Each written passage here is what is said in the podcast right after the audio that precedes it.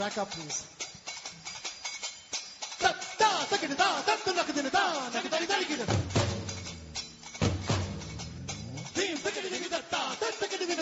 Hello and welcome to the Point Blank series of IndyCast. I'm Abhishek and uh, today we have with us Andreas Kluth who as we all know covers uh, all the exciting news from the Silicon Valley for The Economist. But today we are not going to talk about technology. What we'll be doing is we'll be talking about stuff like Romans, Hannibal and Carthage which is the main theme of the book that uh, he's working on currently. Andreas, it's great to have you back it's great to be back, Abhishek. uh, you know, I just jo- had a joke with a friend of mine. He said that, uh, who's your next guest on your podcast? So I, I said, my next guest is uh, Andreas. And he says that he, he's not a guest, he's family now. Because you've been here for four or five times now, I think. I feel like that. I feel like we're family. Because my, I, I was telling uh, my wife on our Google Calendar saw yes last night that Abhishek is in my calendar. She goes, "Oh, you're talking to Abhishek tomorrow," as if she knew you. no, so my wife's name is Sandy. She said, "Tell him I loved his video." Oh, thank you. Did a video on our site, and she loves it. And now she can picture what you're like because you know that that photo of you with the bandana over your mouth. Thanks a lot. Thanks a lot. Very kind of her. But you're part of the Economist family now, more or less.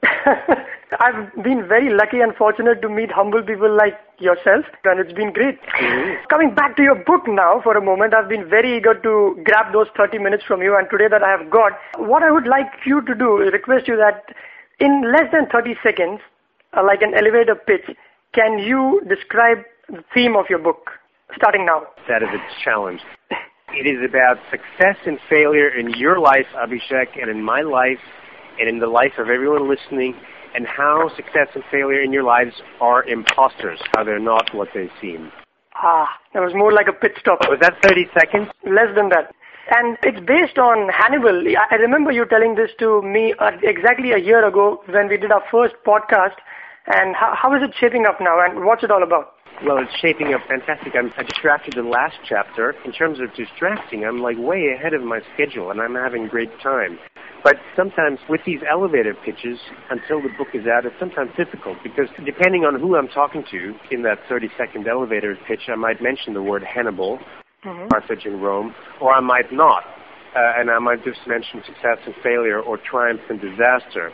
And just to tie the two together, I have an idea. And the idea comes from a beautiful poem by Rudyard Kipling. And you guys in India probably know him and probably hate him. He's controversial, but he did write this beautiful poem, no matter what else he might have written about empire. And the poem is If. And there's a mm. line in the poem, which is this, meet with triumph and disaster and treat those two impostors just the same. And it turns out that a lot of people have been saying that for many thousands of years. For example, I found the same line more beautiful in the Bhagavad Gita hmm. the other day when I was rereading it. And I'm going to start with those two quotations, one from the Gita, Gita, and one from, how do you say it, Gita, right? Yes, Gita, that's right. Gita, right. Yes. One from the Gita, one from Kipling.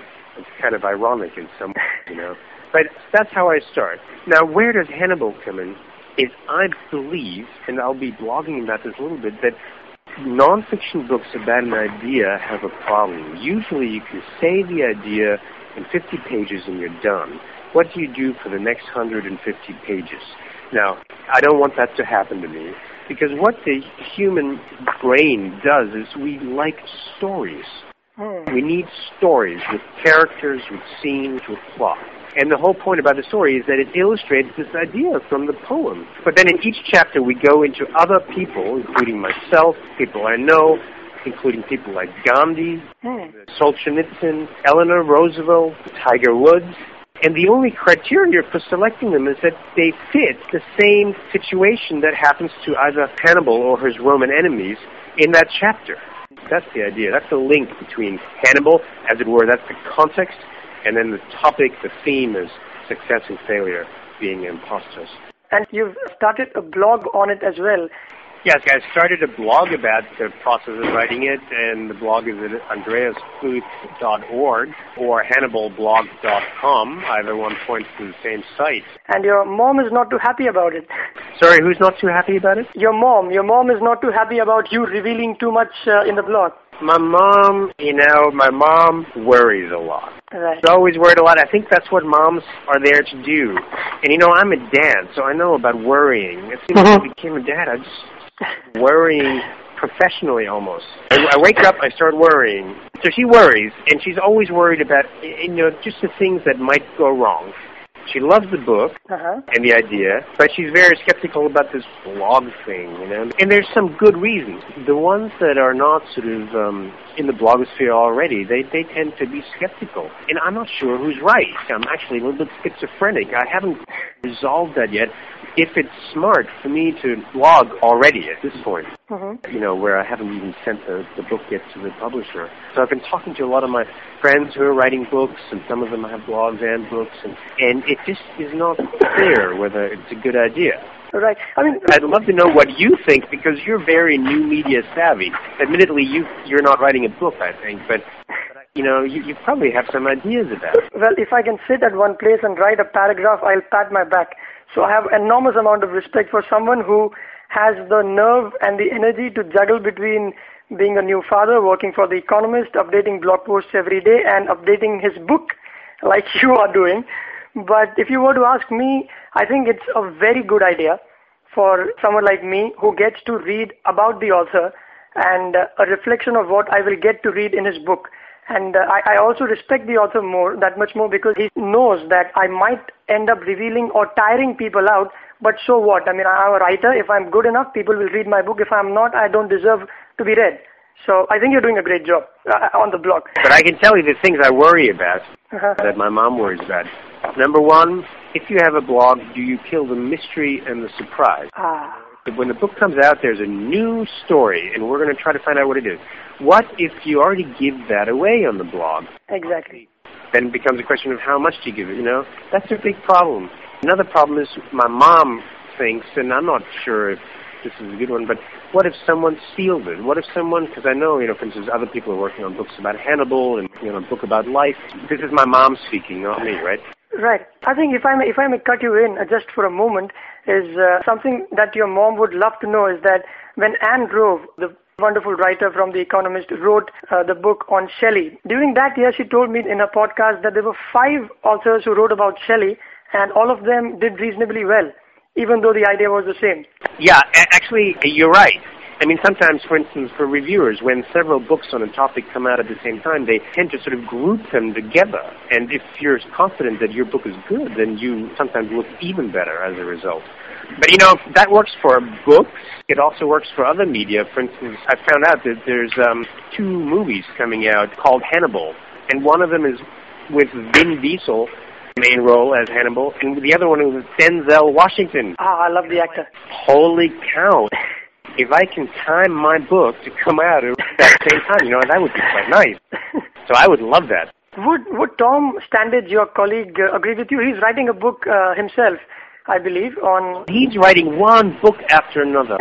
he and I, Tom and I, really have kind of a mind meld on many things. We're really on the same wavelength in terms of style and Mhm. the story, and in many, many ways we, we agree. Tom, as you know, is one of the most tech-savvy and web-savvy people in the world. Mhm. more so than me. And it's just interesting to me that he happens to be one of the people very skeptical about blogging about a book. That sort of made me sit up and become skeptical too for the time being. And we're in a very similar genre because his genre, what he loves is he goes also back to history and he also thinks in terms of telling actual stories. So actually, his genre is similar in some ways. The last one he did was about beverages, and this one is about food. Food, understanding the history of food makes us understand food today. That's his premise. You spoke about uh, storytelling. I mean, it's no surprise that uh, since you write uh, your articles on The Economist, most of them read like stories, and I think that's a common thread that binds most of the authors there. But now, uh, I wanted to ask you, uh, you've been working uh, with The Economist for now, I think, 10 years or so? Almost, yeah, basically 11. 11 years. So you always had an editor. So now how is this whole experience of writing for yourself and being your own editor with no one actually looking over your shoulder of uh, about what you're doing. I now absolutely love it, but it's very different. And in fact, I'm going to do a blog post about this because the hardest thing was it, it took me half a year to find my own voice. Because for 10 years, for 11 years, I've been writing for The Economist where I really have sort of taken on a, a voice. It is me writing, but I sort of sound like somebody different because, you know, we don't have bylines. We've talked about that before. But I sound British and I sound, there's a sort of kind of a brand of humor. Right. And so now I had to separate myself from that. I mean, it's literally in the first person. And one benefit of the blog is the blog is so casual, as you know, just the way we're talking here in the podcast. It's so casual, so informal. I couldn't hide behind anything. It is in the first person. It helped me because the book voice is somewhere between the economist's voice and then the book, and then the blog is this other extreme, which is ultra informal and ultra personal, and the book has to be somewhere in between that. But I will have an editor at, at the publisher. The publisher is Riverhead. It's part of Penguin. It's kind of like three identities at the moment: a book, blog, and economist.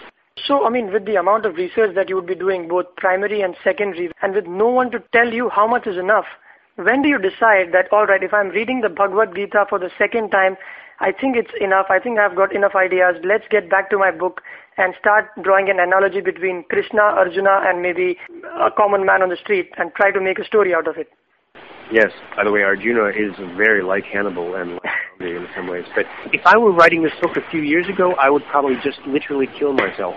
Never enough. Like you can always do more. Right. Especially with I had this this really open-ended thing. Like I can always find more life stories that fit the theme, right? So I don't ever have to stop. And so now I've gotten better at sort of relaxing and saying, no, I have enough. Let me just return to what I want to say and sometimes I make myself stop, but it's really open-ended. I read sort of like 10 biographies a week. Ooh. And then some, not just biographies, but sometimes psychology books and stuff, just to try to understand what goes on inside the human brain and inside the mind when a disaster happens or when a great success happens. And But it's never enough.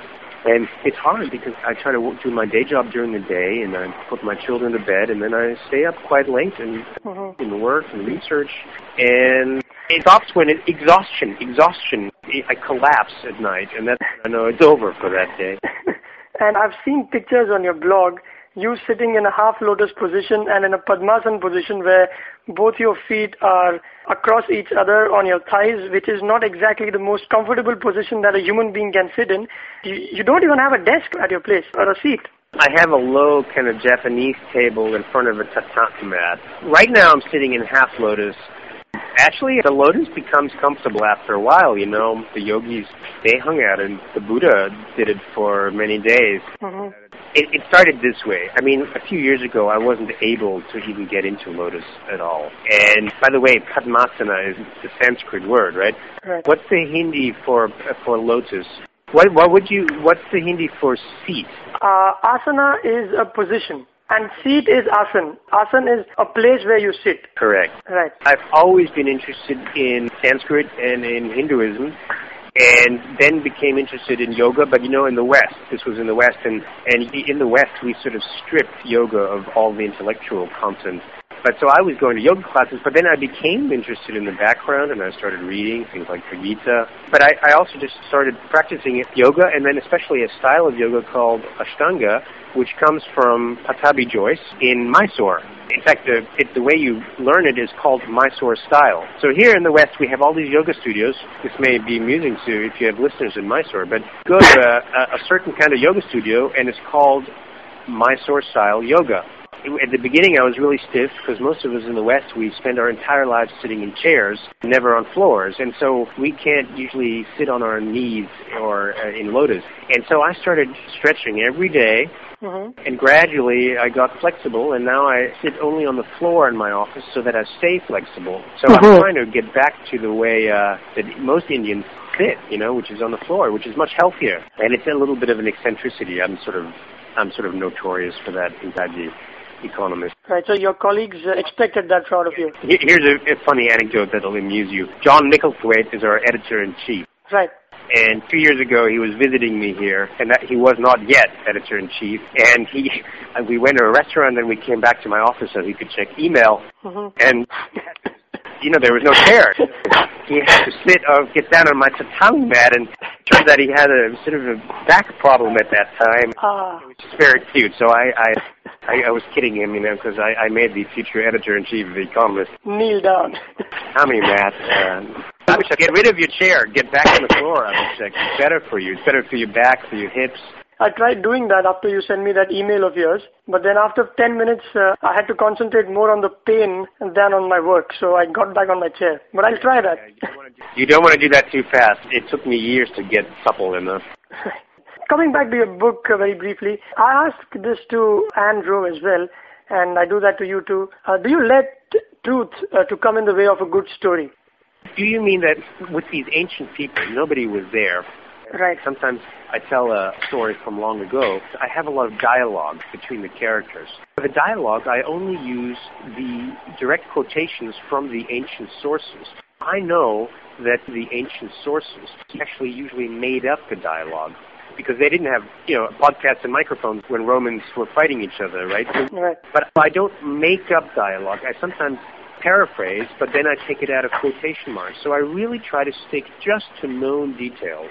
So I don't sort of just make up stuff. By the way, let me just briefly spell out why Hannibal and his enemy Scipio are perfect for the theme. Hannibal, here's what he did. He had a grudge inherited from his father against Rome, and he wanted to defeat Rome. And he did several things in a row that were considered impossible. One is he took an army of elephants, probably Indian elephants, over the Alps in the winter. And nobody thought that elephants could go through the snow and ice over the Alps. Nobody had ever been in those Alps. It's like taking an army of elephants over the Himalayas. It's it was considered impossible, but he did it. And as soon as he did it, everyone thought he was probably a God. And he then kept defeating the Romans. In one single day, he killed one quarter of the Italian men at that time. So what I'm saying is success, success, triumph, triumph. And yet, all the successes and the triumphs led to disaster. Somehow, this is a mystery. Somehow the result was that Rome won and that Hannibal committed suicide. Carthage was destroyed. And of course, from the other point of view, Scipio, the Roman counterpart to Hannibal, it looks the opposite. And there were these incredible disasters. Rome had nothing left, and they were ready to give up. Like you, maybe when something really bad happens, or maybe you lost a loved one, or you have a disease, you're ready to give up, and somehow you don't give up, and you reinvent yourself, and that's what Rome did with the help of Scipio, and somehow they won. So it's symmetrical imposters. So from what I understand is that you would be drawing an analogy between Hannibal and quite a few contemporary people like, uh, I mean, it could be Lance Armstrong or, or Steve Jobs. Some would suspect that uh, this might just turn out to be a, a how-to book or a self-help book. Uh, what, what's your answer to those folks? I don't want it to be that, and fortunately, the publisher that I have, in part, I chose that publisher. There were other publishers interested, and I think one other publisher, I think it'd be unfair to name them. Come on, say it out. It's it's the new media. We're Yeah, and, and you know, my agent and I, we were joking. I was being ironic, jokes about mm-hmm. you know, how to call the book if it's a self-help book, you know, sort of Hannibal diet plan, 10 steps to losing weight. but I was just making fun of it because, you know, I think that self-help books, they tend to sell well, but they're never good books. If you leave some American publishers, they want to make these books into these banal, trivial, superficial things where you have lists of 10 steps, and I loathe that. So a good writer doesn't make it too banal, not too obvious. You know what I mean? But then, wouldn't you risk that some people might not get it? So let me make it obvious. I mean, I can I can think of an example. Is that when one Western journalist asked uh, Mohandas Karamchand Gandhi that what do you think of Western civilization, Mr. Gandhi? And Gandhiji replied, yeah, that would be a good idea. So he was only being ironic, but then if you would want to pick that thread and put it in your book as well, so don't you risk people not getting it? Well, hang on. Uh, explain that particular example to me because is there anybody you know and care about who did not get the wonderful irony of that statement? I mean, that is why with Gandhi, it's fantastic. You know, I'm not sure if I understand you correctly, but if you're worried that somebody out there somewhere hears Gandhi saying that and doesn't get it, then my approach is fine. You shouldn't be listening to Gandhi. For instance, let's say what's a joke? If you tell somebody a joke, Hmm. the punchline. Now, if you tell only jokes with punchlines that everybody, illiterate people and educated people alike, understand, then you're going to tell very boring jokes. All the best jokes I know are jokes where, you know, not everybody gets it, but when you get it, you, you love it. And, you know, Abhishek, the thing that you talk about is a great question because I wrestle with it. It agonizes me. As a writer, I walk between these two lines.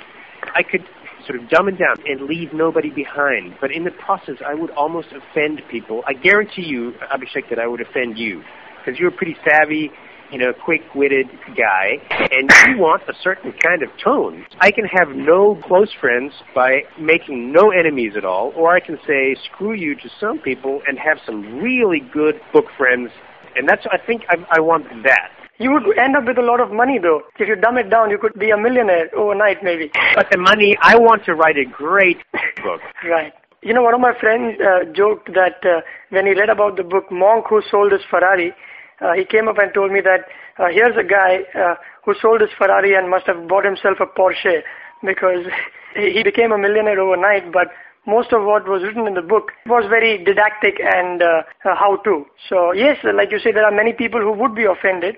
But this is the sort of suspense that I'm in, because here's the thing that I promise you. There is this idea. It is about you and your listeners right now seeing themselves in this book. However, I am doing it through a story. What I'm saying is the story makes it a page turner. You want to know what happens next. And in the process, you reflect on your own life. But I don't actually have to tell you, hey, please, could you please reflect on your life right now? no. And I, I'm trying to do that. So if I fail, then that's how I fail. If I succeed, then that's how I succeed. Right, right. But then how big uh, a challenge is it to write about people that we all know. I mean, somebody like Gandhi, like you said, we know about these people and there is a lot written about them already. So how do you make these so-called cliched examples interesting in your book? Let's take the example of Gandhi. In one chapter, and this only makes sense when you read the chapter because it's the last chapter anyway, so I compare Hannibal and Scipio to Arjuna and Krishna and to Gandhi. And now your listeners in India know Gandhi the way we know Oprah or something. but here, we all know, think we know Gandhi, but we don't really. So, for example, uh, with the example of Gandhi, I go very quickly through his early life. I don't dwell there. I go on what Gandhi said about the Gita, which is very interesting, and then I describe in sort of detail, sort of the last day of his life, especially in minute by minute, how he was depressed in the last year of his life, how he got up at 3.30 a.m. on that day, how they went outside, it was cold, they recited the first two slokas of the Gita, then what he did, and I described his death. So I take sometimes an, an episode and blow that up. And so it's not just a sort of recapitulations like of the Wikipedia page, because you know, Gandhi he had succeeded by getting Britain out of India, but he was depressed because he wanted one India, and he wanted Hindus and Muslims to get along together, and he wanted there to be no untouchables, and none of that was happening, and there was violence. And he was very depressed about that, but also very moved. But at the same time, because he kept reading the Gita, he tried to think about what is his right attitude. You know, if you're going to do something the way Arjuna had to fight that battle, you're going to do it anyway, and you don't dwell on the outcome. Mm-hmm. You do it because it's right. And if you're going to get killed for it because people hate you, then you have to sort of be have equanimity about that. And that's how he, he did it in that moment. That's what I'm interested in with Gandhi. But you know, and it goes back to what Ann Wroe was telling you, that just because there's many books about Gandhi and even a great film doesn't keep you from reading this one because it'll be slightly different. Right. The trick part is when I'm choosing people like, for example, Al Gore. People who are alive are difficult because you don't know the last chapter yet, right? Right. For instance, Al Gore is an interesting one because of this crushing defeat. Oh, yes. Bitter defeat. You remember that time after this defeat when he was growing a beard and he gained weight? I mean, but then he has made this incredible comeback. Now, who is the winner now? George Bush, who is sort of the most hated president in Mm-hmm. history? Or Al Gore, who gets a Nobel Prize and everyone thinks he's an elder statesman and, and so forth. He seems to be the winner right now. Right. But the thing is, the difficult part is if you write that in a book, a book that comes out a year from now, you don't know what Al Gore's done by then. You know? Right. I guess this happened with a book uh, that Jack Welch had released. I think it was straight from the gut. By the time it was released in India, Jack Welch was in the news for uh, not so bright reasons. Yeah, well, see, see, my book is not like that anyway. Like books like that, I have to even if it's by Jack Welch. I don't like those books because they're essentially uh, narcissism exercises. You know, But yours is in first person as well, right? But he was writing a book about how great I am. I mean, wasn't that the point of it? That's not interesting. Those autobiographies by public figures, they use little truths to tell a lie often, you know? So, I mean, I find them not so interesting, those autobiographies. I don't know. Right, right. Would you be covering people like, uh, have you seen this movie called Good Will Hunting? By Oh, yes. so it's a story about a guy who's a genius, but he's trying to find some objective in life, and uh, doesn't want to do what he's very good at or best at.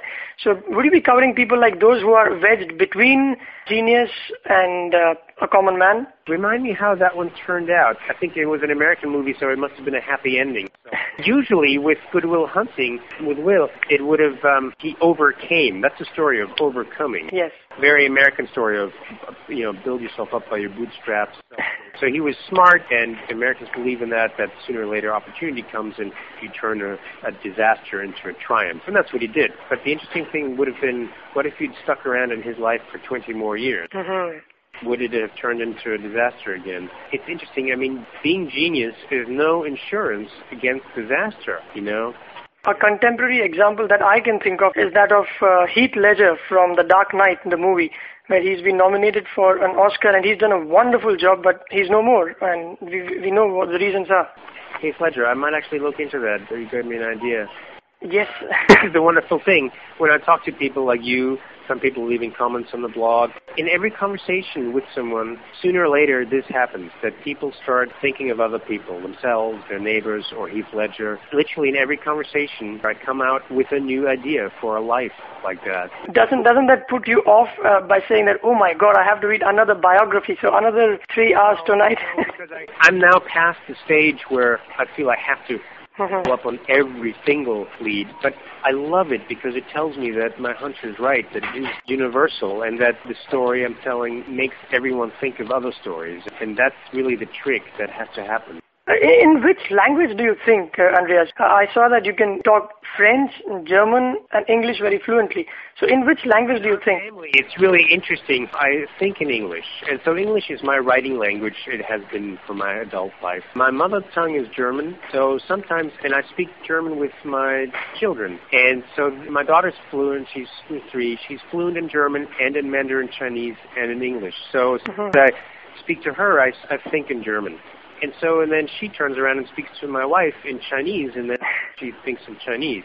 I don't know how it happens, but it happens. Somehow it works. That's great.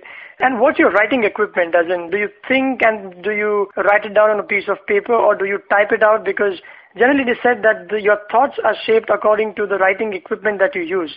Some researcher had found out that uh, an author, I can't pronounce his name, it's N-I-E-T-S-E, I think one of the greatest uh, authors of all time, uh, some philosopher, he suddenly started losing vision. So somebody gifted him a typewriter, so he started typing it out. Did you you said N I E T? Did you mean Nietzsche? Yes, yes, that's him. That's right. Nietzsche. Oh well, Nietzsche. Well, I know Nietzsche. Well, oh, if he said that, I have to find the quote. Well, he did not say that. One of his best friends said it. He said that when Nietzsche would write uh, on a typewriter, his prose would be more terse and telegraphic style. Uh, While he had his vision going well, he would write far more uh, in a storytelling format. So the moment he got the typewriter, he started cutting his stories short and trying to be more to the point. I probably agree that that must be true. Uh-huh. I've done it once long ago because on a typewriter, anytime you change something, you have to start over. Right. I wonder how anybody in history ever wrote anything because the way I write is Mhm. I start with um, almost like sculpting a wet batch of clay. Uh, move it around and and it comes out of that. So I cut and paste, I move, I try things, and I'm very free in that way because I know there's no cost that I don't have to start from scratch that page. right. So to answer your question, my tools are my Mac laptop, and I wrote a blog post the other day about how that's changed not even my writing but even my reading. Increasingly, I find uh, let's say research papers or things online or on a PDF of a book, and I copy and paste the entire thing, and then I go through it and I delete everything that I don't need, and that has a wonderful thing because I actually read much more closely. Do I need this line or this paragraph? Yes or no. Therefore, I really absorb the paragraph I'm reading and then I delete it. And at the end, it can even be a like um, 10,000 word document. At the end, I might be left with 100 words, and I've deleted, you know, 9,900 words. So in that way, the tools really change the way I read as well as write, and I I think for the better. So I mean, I think if you forced me to go back to uh, you know quill and paper or typewriter, I would struggle for a while. I would get used to it, but right now I I would struggle. Uh-huh.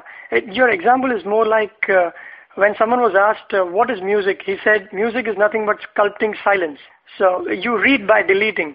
Or more like Michelangelo saying, uh, I think it's there on your blog, that he does not, uh, what did he say? He said that uh, yeah, he said, I think it was Michelangelo. I, someone asked him, how do you make these beautiful sculptures? And he says, oh, it's, it's really easy. I Uh-huh. look at this big slab of marble, and I visualize the figure inside, and then I just chip away the rest.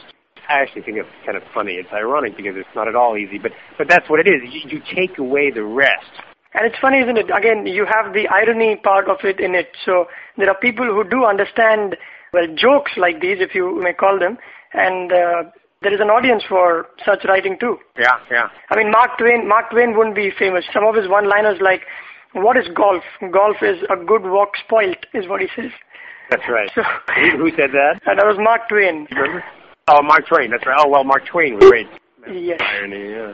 Andreas, one last question is that uh, what if you get up after, say, a week of your book's release and you find out that your book eh, has been converted in a PDF, it's doing very well, and someone, some prick has uploaded it on BitTorrent for everyone to download? So what if there's massive piracy? Yes. You know what? I that would be funny. The funny thing is, I hope I'm not getting myself in trouble with my publisher, but I'm not doing it for the money. If therefore 10 million people started reading it and I never got paid any royalties for the actual book, I'm like, cool. I, I'm not sure. Maybe after Right. when the book is out. I'm sure I will. Uh, you know, life makes hypocrites of everyone. I'm sure I will reverse. But if if everyone reads it and loves it, and even though no one buys the book, I I could live with that. It, it would probably bother me less than you think. okay. Reserve the right to be a hypocrite and reverse myself. for many years. Well, thanks a lot, Andreas, for this. Uh, these well, uh, we, we we tend to talk for more than the allotted time. So thank you for bearing with me all the time. Yeah, that happens to us a lot. And I hope you're. Wait to talk to you again about uh, probably something techie again. Always a pleasure to talk to you, Matt Thank you so much. And and I also wanted to put this in that I hope your mom would not be too mad at both of us for revealing just a little bit more about your book in this podcast for 30 odd minutes. She'll probably be furious. Alrighty then.